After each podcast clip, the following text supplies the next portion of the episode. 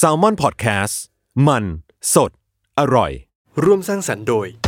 ภาพดี ทวีสุข นี่คือพอดแคสต์เจาะลึกเรื่องราวของโรคภัย ที่ใครๆก็อ่านไม่เคยรู้กับ โรคภัยใครรู้ สวัสดีครับ พบกับรายการโรคภัยใครรู้ครับ กับผมเอกพรศรีสุขทวีรัตน์แล้วก็พี่หมอเล็กครับ ผู้ช่วยศาสตราจารย์ดรนายแพทย์กิติพงศ์สุนทราภา อาจารย์ภาควิชาเภสัชวิทยาคณะแพทยศาสตร์ ศิริราชพยาบาล มหาวิทยาลัยมหิดลนะครับ วันนี้นะเราจะมาพูดคุยกันถึงนะเรื่องของโรคจิตเวชครับครับอืมซึ่งพี่หมอเล็กก็ไม่ได้เป็นผู้เชี่ยวชาญอืมครับใช่ครับก็ครับ ก่อนหนึ่งก็สวัสดีทุก ๆ ท่านด้วยนะครับ แล้วก็อย่างที่คุณเอกกำลังครับจะเปลยขึ้นมานะครับ วันนี้ก็มีแขกรับเชิญใช่นะครับครับเป็นจิตแพทย์เลยครับใช่ฮะผมไม่มีทางเชี่ยวชาญอยู่แล้ว พี่หมอเล็กก็ไม่ได้เป็นผู้เชี่ยวชาญด้านครับตรงนี้อืมพูดคร่าวๆอะได้แต่ไม่ลึกมากใช่ครับ ดังนั้นฮะวันนี้เราจะมีแขกรับเชิญสุดพิเศษนะครับ พี่หมอศักดิ์นะครับนายแพทย์ศิริศักดิ์เชื้อชวลิต จิตแพทย์หัวหน้าแผนกจิตเวชโรงพยาบาลแม่สอดจังหวัดตากนะครับ ซึ่งพี่หมอศักดิ์เนี่ยณตอนนี้ตัวอยู่ที่ตากนะอืมแม่สอด แต่ว่าใช้เทคโนโลยีมาพูดคุยกับเรา ครับ สวัสดีครับพี่หมอครับสวัสดีครับ สวัสดีครับครับ คุณหมอศักดิ์ฮะวันนี้เนี่ยอยากจะชวนพี่หมอศักดิ์มาคุยให้กระจ่างซะหน่อยสำหรับเรื่องของกลุ่มโรคจิตเวชเพราะว่าถ้าเกิดพูดกันคร่าวๆ จริง ๆ เคยเกรินๆในรายการกับพี่หมอเล็กไปแล้วแหละครับว่าภาพจำของคนที่ไม่ได้รู้เรื่องนี้มากนักนะก็มักจะมองว่าโรคจิตเวชก็จะเหมาคำเดียวเลยบ้าอืม เป็นคนบ้าเป็นคนประสาท เราก็จะรู้อยู่แค่นี้นะซึ่งจริง ๆ แล้วเนี่ยมันมีอะไรที่มันยิบย่อย แตกย่อยลงไปอีกสำหรับกลุ่มโรคจิตเวชอยากให้พี่หมอศักดิ์เนี่ยช่วยอธิบายให้ฟังหน่อยครับว่ากลุ่มโรคนี้เนี่ยมันมันแตกไปได้กี่ประเภทอะอ๋อได้ครับก็อธิบายคร่าวๆ ให้เข้าใจง่าย ๆ ก่อนนะครับ ในทางแพทย์แผนปัจจุบันเนี่ยถ้าหมอแบ่งง่าย ๆ ให้เข้าใจง่ายๆเราก็จะแบ่งโรคทั่ว ๆ ไปเนี่ยเป็นโรคทางกายนะครับ โรคทางกายหมายถึงอะไรบ้าง อย่างเช่นเราคุ้นเคยอยู่ก็ความดันไขมันเบาหวานโรคตาโรคหูคอจมูก อะไรพวกนี้นะครับ ก็เหมือนเป็นโรคทางกายเนาะแต่ในทางโรคทางจิตเวชเนี่ยถ้าพูดให้เข้าใจง่ายก็เป็นโรคทางด้านจิตใจ อันนี้โรคทางด้านจิตใจเนี่ยมีอะไรบ้าง ถ้าแบ่งเนี่ยมันจะแบ่งได้หลายระบบ แต่ว่าหมอขอแบ่งเป็นสักระบบใหญ่ๆหนึ่งระบบก่อน ก็คือโรคทางด้านจิตเวชเนี่ย คนไข้ก็จะมาหาหมอได้ค่อนข้างหลากหลาย ถ้าโดยทั่ว ๆ ไปเลยดูซอฟๆหน่อยก็อาจจะมีเรื่องความเครียดเนาะความเครียดอาจจะเป็นความเครียดจากการทำงาน ความเครียดจากการเรียนหนังสือ อย่างเงี้ยเขาก็สามารถจะมาหาหมอได้ แต่ถ้าแบ่งโรคที่ใหญ่ขึ้นไปอีกนะครับ ก็อาจจะเป็นโรคทางด้านอ่าจิตเวชอ่าทั้งโรคอาการทางจิตอย่างเงี้ยครับที่คุณหมอเล็กเคยพูดในเทปก่อนๆเช่นโรคจิตเภทเนี่ยก็จะเป็นอาการทางจิต มีหูแว่วระแวง กลัว อย่างเงี้ยนะครับ เป็นโรคทางจิตทีนี้อีกกลุ่มใหญ่ ๆ นอกจากกลุ่มโรคจิตเนี่ยก็จะเป็นโรคทางด้านอารมณ์โรคทางด้านอารมณ์ที่เราได้ยินบ่อยๆ เลยก็คือโรคซึมเศร้าอ่าโรคไบโพล่าหรือโรคอารมณ์สองขั้วนะครับทีนี้กลุ่มที่สามที่หมอคิดว่าเป็นกลุ่มใหญ่ ๆ เหมือนกันก็เป็นโรคเกี่ยวกับอ่าโรควิตกกังวล กลุ่มของวิตกกังวลเนี่ยก็จะมีหลาย ๆ โรคนะครับอ่าที่ได้ อ่าที่จะพูดให้ฟังก็จะเช่นโรคเกี่ยวกับอ่าวิตกกังวลทั่ว ๆ ไปนะครับโรคแพนิคอันนี้เป็นโรคที่อ่าคนบางคนอาจจะไม่คุ้นแต่เป็นโรคที่เจอได้บ่อยโรคย้ำคิดย้ำทำนะครับอ่าบางคนก็จะมีโรคเรื่องการกลัวสังคมอ่าอันนี้คืออะไรเดี๋ยวในโอกาสต่อไปอาจจะได้คุยกัน อันนี้ก็เป็นโรคของกลุ่มวิตกกังวลนะครับ นอกจากนั้นมันก็จะมีกลุ่มย่อยๆอีก เช่นว่าอ่าบางคนเนี่ยจะมาด้วยเรื่องนอนไม่หลับอ่าซึ่งเป็นปัญหาที่เราได้เจอบ่อย แล้วก็เหมือนกันอาจจะได้มีโอกาสคุยในเทปต่อๆไปนะครับอ่านี่คือแบ่งกลุ่มใหญ่ ๆ แบบแรกอ่าจริง ๆ มันแบ่งได้อีกแบบหนึ่งอ่าโรคจิตเวชในปัจจุบันเนี่ยอ่าจิตแพทย์มี 2 แบบในสำหรับประเทศไทยโดยกว้างๆก็เป็นจิตแพทย์ทั่วไป จิตแพทย์ทั่วไปก็จะดูเหมือนกับอ่าโรคทั่ว ๆ ไป แล้วก็จะดูในผู้ใหญ่เป็นหลัก นอกจากนี้ก็จะมีจิตแพทย์เด็กและวัยรุ่นด้วย ซึ่งก็จะเน้นในโรคจิตเวชในเด็กและวัยรุ่นครับ อันนี้หมอขอแบ่งเป็น 2 ระบบคร่าวๆก่อนนะครับ ครับ เอ๊ะผมสนใจคำว่าจิตแพทย์เด็กและวัยรุ่นเนี่ย คือทำไมเราถึงต้องแยกย่อยเด็กและวัยรุ่นแยกออกมาจาก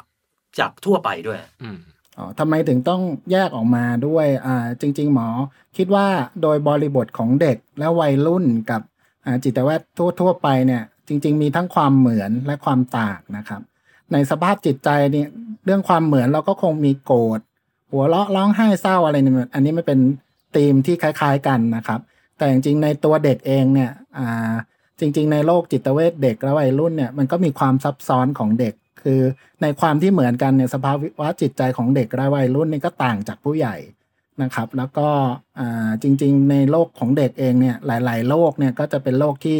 เราจะเริ่มเจอตั้งแต่เด็กนะครับ ก็อ่าที่เราได้ยินบ่อยๆ เช่นโรคสมาธิสั้น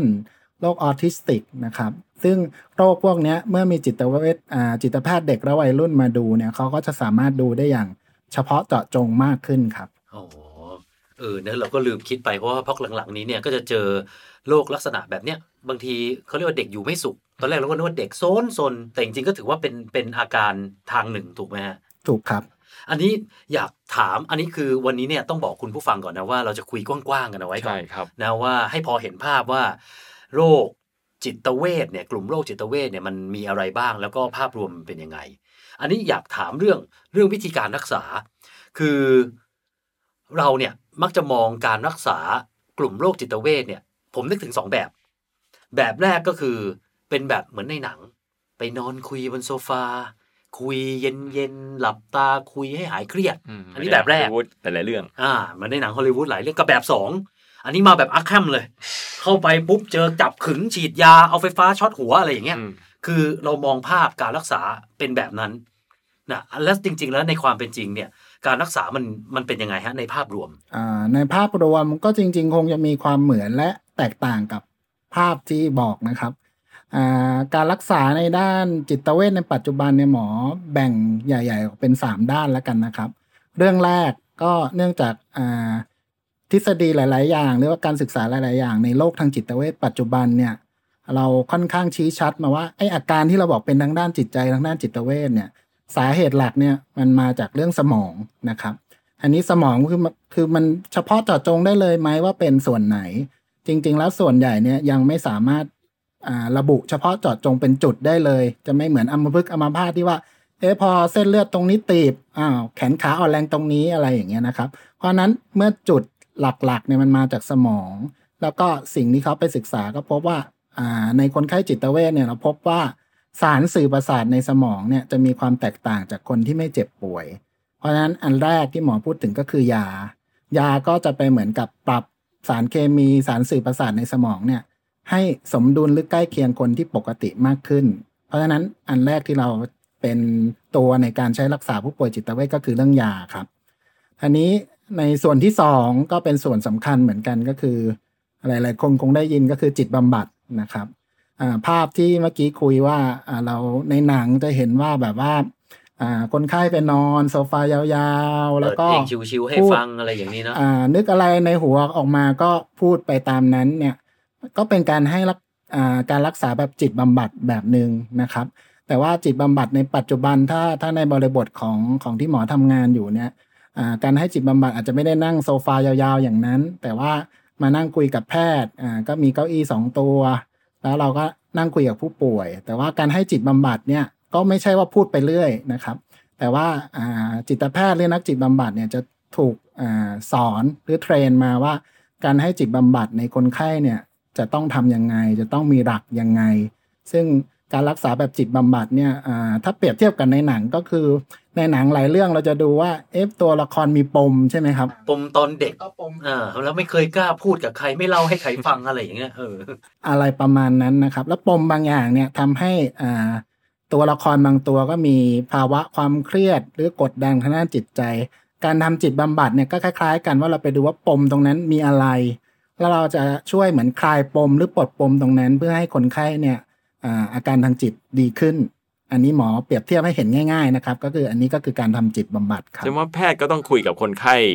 ไม่คือไม่ใช่คนไข้พูดไปเรื่อยๆ อย่างในหนังใช่ไหมครับ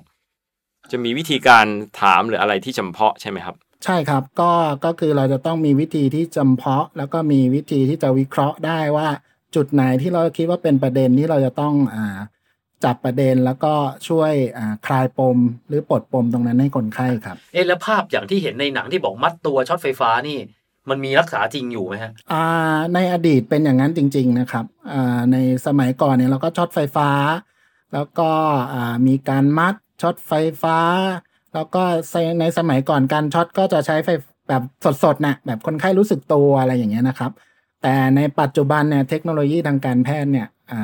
พัฒนาขึ้นมาเยอะแล้วการการช็อตไฟฟ้าปัจจุบันเนี่ยต้องต้องอธิบายเข้าใจก็คือเป็นการใช้ ไฟฟ้าในระดับที่ปลอดภัยกับผู้ป่วย แล้วการช็อตเนี่ยจะใช้เวลาสั้นๆ แค่นั้นเองครับ บางเคสก็ 20-30 วินาที เท่านั้นบางเคสนานหน่อยก็อยู่ในระดับไม่กี่นาทีครับ แล้วก็การช็อตไฟฟ้าเนี่ยโดยในปัจจุบันส่วนใหญ่แล้วเนี่ยคนไข้จะได้รับการให้ยา ได้รับการดมยา ซึ่งคนไข้จะไม่รู้สึกตัวแล้วก็ไม่เจ็บปวดครับ ก็ไม่ได้น่ากลัวอย่างที่เห็นในหนังนะครับ อันนี้ผมถามเพิ่มเติมไอ้ช็อตเนี่ยมันจะช่วยรักษายังไงฮะ เพราะว่าเมื่อกี้พี่หมอศักดิ์บอกเป็นอาการอาจจะเป็นเกี่ยวกับสมองใช่ไหมทางจิตทางกายอย่างเนี้ยเอ๊ะแล้วไฟฟ้านี่มันจะยังไงฮะ มันจะไปกระตุ้นสมองเหรอฮะหรือว่าอะไรยังไงฮะอ่า ก็ถ้าอธิบายคล้าย ๆ กันนะคือให้ง่าย ๆ ก่อนอ่ายาเนี่ยมันก็ไปปรับที่สารสื่อประสาทในสมองใช่ไหมครับ อันนี้พอปรับสารสื่อประสาทในสมอง อาการคนไข้ก็ดีขึ้นนะครับ อ่า แต่ว่ายามันเป็นเหมือนเคมีเนาะสารเคมีที่เราเป็นยาไปรักษา แต่ว่าตัวไฟฟ้าเนี่ย จริง ๆ ก็มีส่วนในการปรับสารสื่อประสาทในสมองเหมือนกัน แต่ว่าแทนที่เราจะใช้ยา เราใช้วิธีใช้ไฟฟ้าเพื่อกระตุ้นเพื่อไปปรับสารเคมีสารสื่อประสาทในสมองให้ดีขึ้นอย่างเงี้ยครับอ๋อไฟฟ้าก็สามารถปรับได้เออได้ครับได้ครับเออนะแล้วก็แต่แต่เน้นย้ำนะครับ คุณผู้ฟังอย่าทำที่บ้านเองนะครับ เพราะว่ามันต้องใช้ ไฟฟ้าที่เหมาะสมต้องทำในโรงพยาบาลเท่านั้น ใช่ครับ ต้องต้องใช้เครื่องที่เฉพาะเจาะจงปลอดภัยแล้วก็ใช้ทีม อย่างที่โรงพยาบาลที่ผมอยู่นี้เราทำในห้อง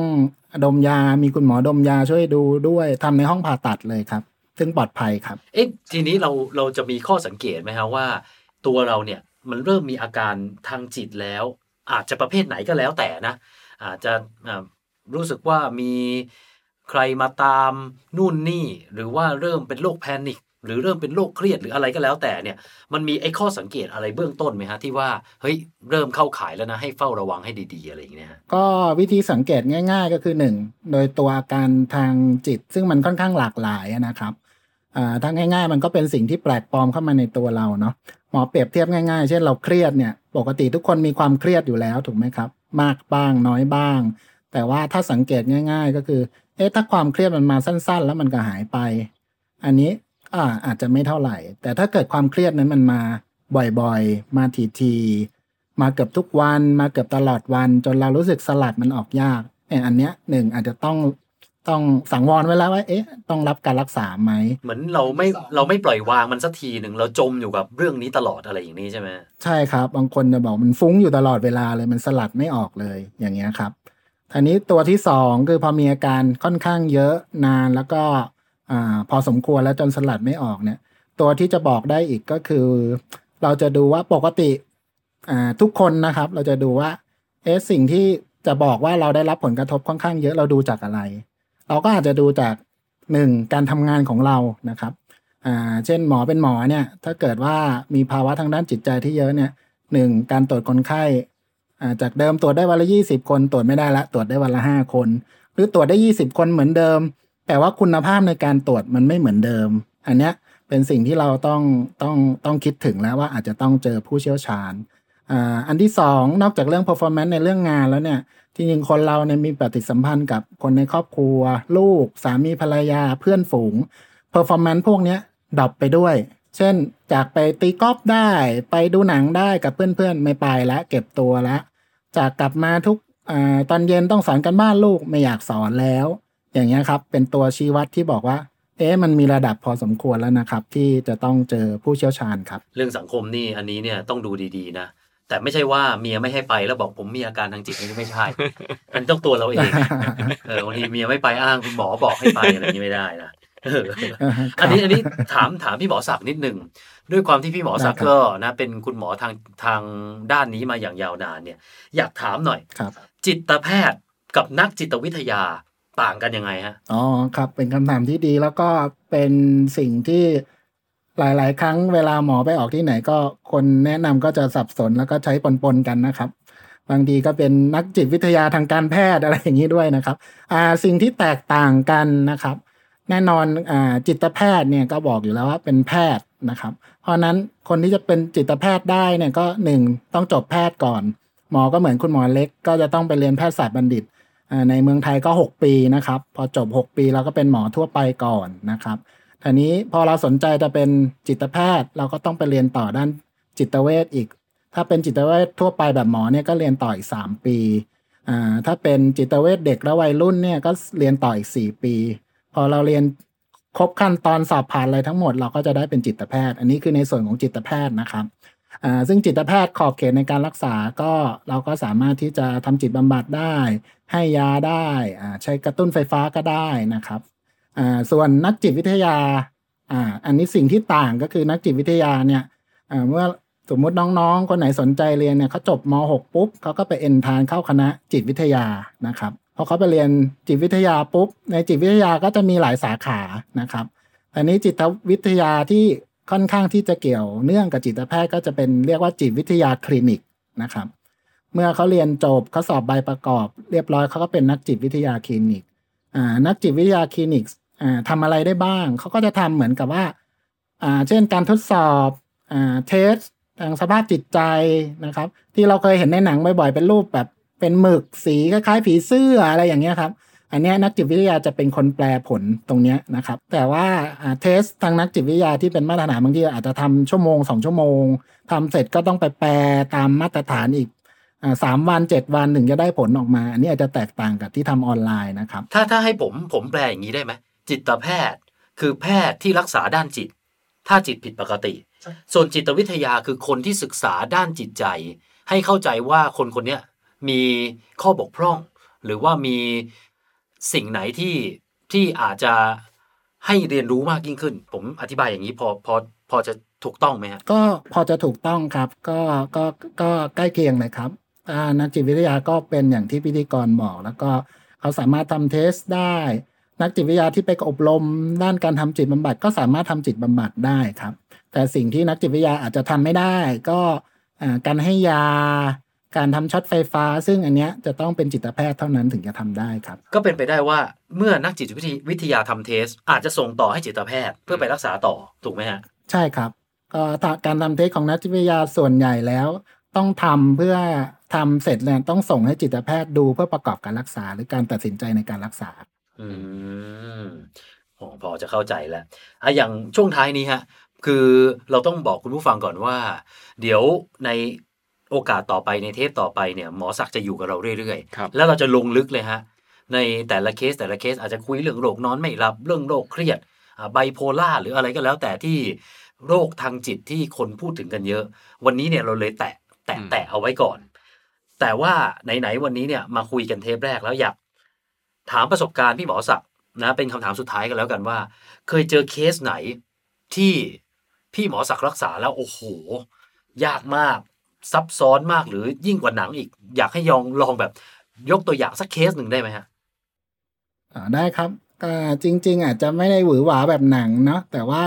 พูดให้เข้าใจถึงการทำงานทางด้านจิตวิทยามันมีข้อจำกัดยังไงบ้าง ก็วันนี้อาจจะไม่ได้เป็นเคสแบบภาพรวมก่อนแล้วกันนะครับ ว่าการทำงานทางด้านจิตเวชเนี่ยสิ่งที่ยากก็คือว่าเออในโลกทางกายหลาย ๆโรคเนี่ย ส่วนใหญ่แล้วคนไข้จะมาหาหมอด้วย ความรู้สึกอยากรักษาถูกไหมครับเออเราปวดหัวเราก็อยากให้หมอรักษาให้หายปวดหัว แต่ว่าในด้านจิตเวชเนี่ยหลาย ๆ ครั้งเราเจอคนไข้ที่ไม่ได้อยากจะรักษา แล้วก็ไม่ได้คิดว่าเขาเจ็บป่วยด้วย ซึ่งญาติอยากให้รักษาญาติบังคับให้มา ตรงเนี้ยพอเราจะต้องมารักษาเนี่ยอ่ามันก็จะเป็นข้อจำกัดนะครับว่าเอ๊ะเรารู้ว่าคนไข้ป่วย ญาติรู้ว่าป่วย แต่คนไข้ไม่คิดว่าเขาป่วยเนี่ย เราจะรักษายังไง อันนี้เป็นเป็นโจทย์ที่จะต้องเจอครับ คนปวดท้องปวดหัวมันโกหกไม่ได้ ก็มันปวดท้องปวดหัวมันต้องเป็นอะไรสักอย่างครับ แต่จิตอะบางทีเราเรารู้สึกว่าเราเราหายดีแต่คนอื่นมองเราเฮ้ยเนี่ยไม่ปกติแล้ว เรามองว่าตัวเราเองปกติอยู่คนเดียวอะเออ มันก็มันก็เป็นเป็นการ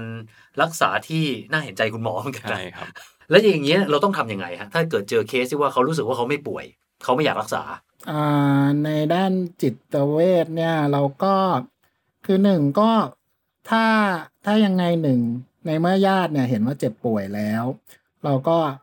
ถือว่าอย่างน้อยเราผูกมิตรกับญาติได้ เราเห็นตรงกันว่าคนไข้ต้องรับการรักษาก็สร้างความสัมพันธ์กับญาติก่อน อันที่สองก็จะทำยังไงให้เราสร้างความสัมพันธ์กับคนไข้ได้อ่าบางทีเราอาจจะไม่ต้องไปถกเถียงกับเขาว่า หูแว่วเรื่องการอ่าหลงผิดเนี่ย มันมีจริงไม่มีจริง ซึ่งไปเถียงกันคนไข้ก็เขาเชื่อว่ามีอะเราจะไปเถียงว่าไม่มีมันก็คงไม่ได้นะครับ แต่เราอาจจะใช้ในแง่ว่าโอเค ตอนเนี้ยยังไงก็ตามเนี่ยพอเขามีภาวะพวกนี้อ่าหนึ่งมันมีผลต่อเรื่องอย่างที่เราบอกอ่าการเรียนเขาอาจจะไม่มีสมาธิกับการเรียนการทำงานมันทำได้ไม่เหมือนเดิม เพราะฉะนั้นเนี่ยเรามาช่วยกันไหมทำให้เขากลับไปเรียนได้ดีขึ้น ให้ทำงานได้ดีขึ้น มันค่อยๆอาจจะเริ่มจากจุดนี้ไปก่อนนะครับ แล้วค่อยๆค่อยๆสร้างความสัมพันธ์ ค่อยๆ ขยับไปเรื่อย ๆ อย่างเงี้ยครับอันนี้สร้างความที่เชื่อใจหมอเล่าอะไรให้ฟังแบบนี้คร่าวๆครับครับสร้างความเชื่อใจถูกครับนะอืมผมอยากจะถามคำถามสำหรับผมทิ้งท้ายนิดหนึ่งครับก็คือเอ่อในวงการแพทย์ปัจจุบันนะครับ จิตแพทย์นี่ถือว่ายังขาดหรือว่ายังไงครับในวงการนะครับในสาขาวิชาจิตเวชเนี่ยจริงๆแล้วเนี่ยโดยทั่วไปเนี่ยปัจจุบันเนี่ยก็ทางราชวิทยาลัยจิตแพทย์ ก็พยายามที่จะผลิตจิตแพทย์เพิ่มขึ้นทุกปีนะครับ แต่ว่าจริงๆก็ยังมีข้อจำกัดว่าจำนวนที่เพิ่มขึ้นเนี่ยหมอหมอคิดว่าจริง ๆ คงเหมือนหลาย ๆ สาขาเนี่ย เพิ่มขึ้นจริง แต่การกระจายของแพทย์เนี่ย อาจจะยังไม่ไม่ได้เยอะมากขึ้นมากนะครับ อย่างอย่างสมมุติอ่าพื้นที่ที่ผมอยู่เนี่ย มีประชากรอยู่สักสองแสนคนเนี่ย มีจิตแพทย์จริง ๆ ประมาณผมทำงานที่นี่สิบกว่าปีมาหนึ่งคนนะครับ แล้วก็อ่าปัจจุบันเนี่ยมีสองคนอ่าหมอจิตแพทย์สองคนดูประชากรสองแสนคน เนี่ยมันก็จะมีข้อจำกัดในการดูแลอยู่ครับ ก็เป็นสาขาที่ยังขาดแคลน แล้วก็การกระจายยังมีข้อจำกัดอยู่ครับอืมงานหนักเลยนะครับใช่ฮะเนาะบางทีเนี่ยคนอาจจะไม่ได้รู้นะว่า คนที่เป็นจิตแพทย์เนี่ยมันก็นะ อาจจะนะต้องการอืมนะอยู่ใน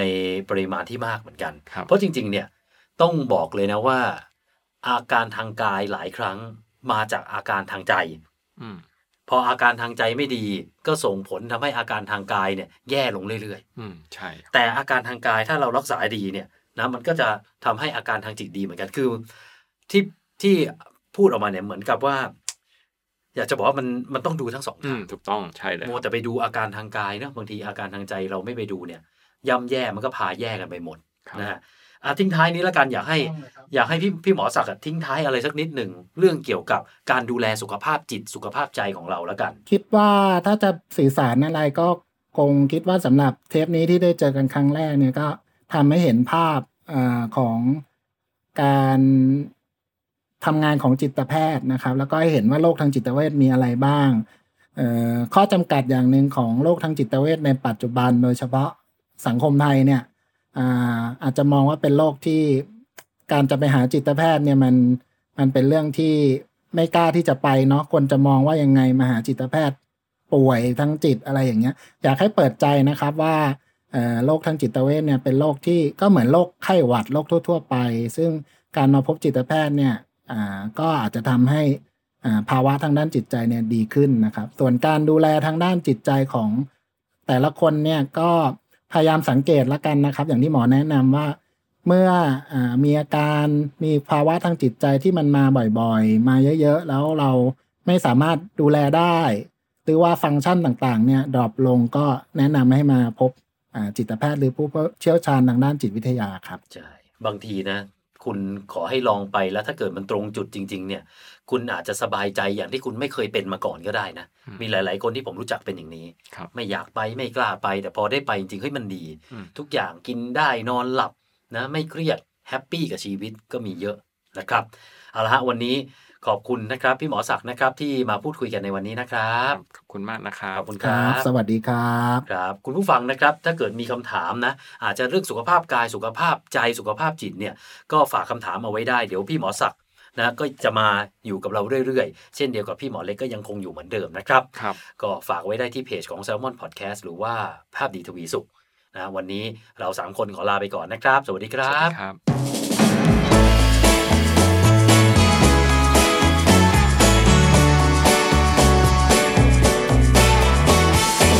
โรคภัยใครรู้